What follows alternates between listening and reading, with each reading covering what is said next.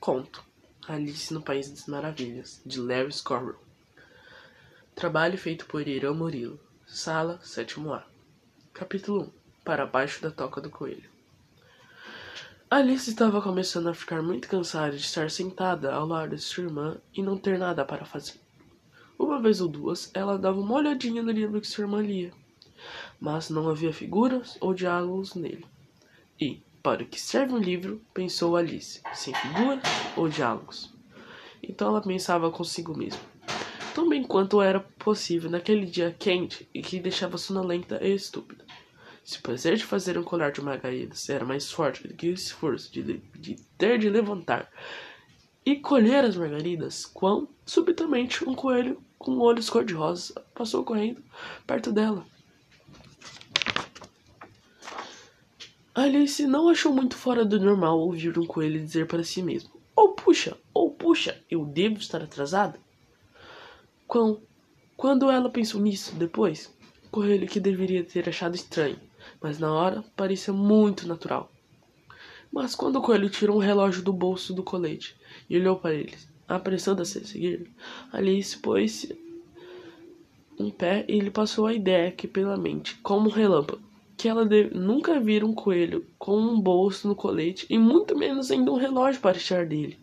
Ardendo de curiosidade, Alice correu o campo atrás dele. E tempo de vê-lo soltar para dentro de uma toca gigante embaixo de uma cerca. No mesmo instante, Alice entrou atrás dele, sem pensar no que faria depois dali. E para sair dali. A toca do coelho dava diretamente a um túnel e aprofundassem repentinamente. Tão repentinamente que Alice não teve um momento sequer para pensar antes de que seja encontrar caindo num que pare... um buraco que parecia ser bastante fundo. Durante a queda, Alice viu muitas coisas estranhas: um armário falante, um lápis dançarino e uma régua infinita, até que caiu no chão de uma sala e de repente uma porta gigante falou com uma voz grossa. Se quiser por mim passar, uma resposta terá de encontrar. Resposta do quê? Alice indagou. De um enigma interessante e mirabolante. Ok, tudo bem. Cinco homens cavam uma vala de cinco metros em uns cinco horas. Quantos escavadores serão necessários para cavar uma vala de 100 metros em 100 horas? Hum... Vamos, menina, seu tempo está passando.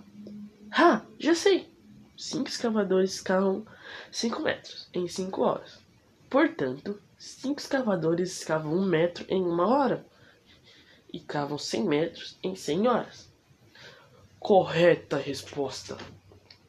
Alice passou a correr atrás do coelho, até que perdeu-o de vistas.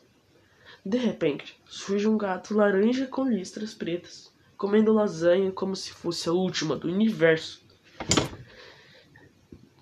Ela pensou: Hum, eu já vi esse gato em algum lugar. Ele olhou para ela com a boca cheia e falou: Isso.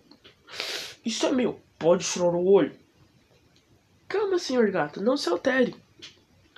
Senhor gato, não. Senhor Garfield. Ok, ok. Mas eu preciso de uma informação. Fale. Você viu um coelho branco com olhos rosas e um colete com um relógio de bolso na mão? Um coelho branco? Com olhos rosa, vestindo colete? Com um relógio de bolso na mão? Correndo por esse caminho? Isso! Vi não, vi não. Espera aí. Você disse correndo por esse caminho? Sim, mas não vi não. Obrigado. Alice saiu correndo.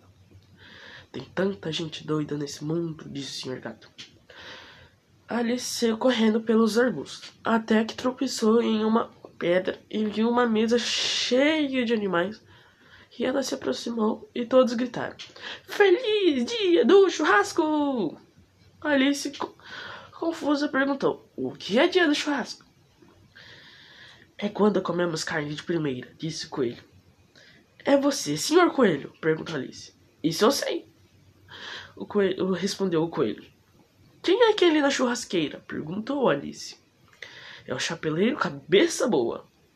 Olá, senhorita Alice, chapeleiro falou. Oi, chapeleiro. Alice com fome, estava com Alice estava com muita fome. Me pediu um pedaço de carne. É, ao mastigar a carne, ela percebeu que havia algo estranho com ela. Alice perguntou: Do que é feita essa carne? É carne de soja, é claro, como sempre, respondeu a vaca do outro lado da mesa. De soja? Por quê? Porque somos todos herbívoros. Eca, eu odeio carne de vegana, exclamou Alice.